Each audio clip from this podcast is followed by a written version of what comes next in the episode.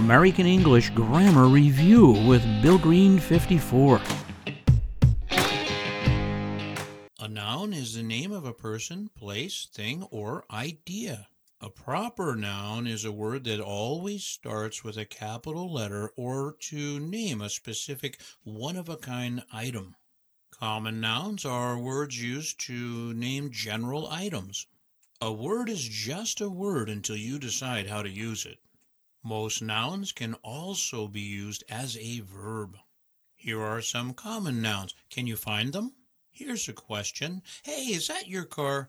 Yes, I just bought it a few days ago. The word car is a noun and the word days is a noun. Why are they running down the street? Well, maybe because they need to catch the bus. Street is a noun and bus is a noun. Do you want to buy a pair of jeans? Yes, let's go to the shop. Jeans is a noun and shop is a noun. Here are some proper nouns. Can you find them? What is your father's name? His name is Bob. Notice that Bob has a capital letter. It's someone's name.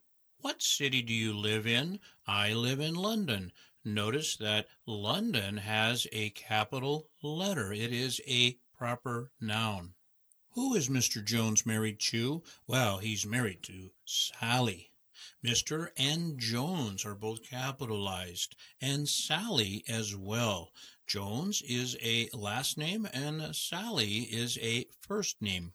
Here are some word definitions. Check your dictionary for more. Here is the word specific. Compare it to just one or the word exact. One of a kind. Only one was created. Common. Something there's many of. Catch to get on the bus before it leaves, to catch the bus.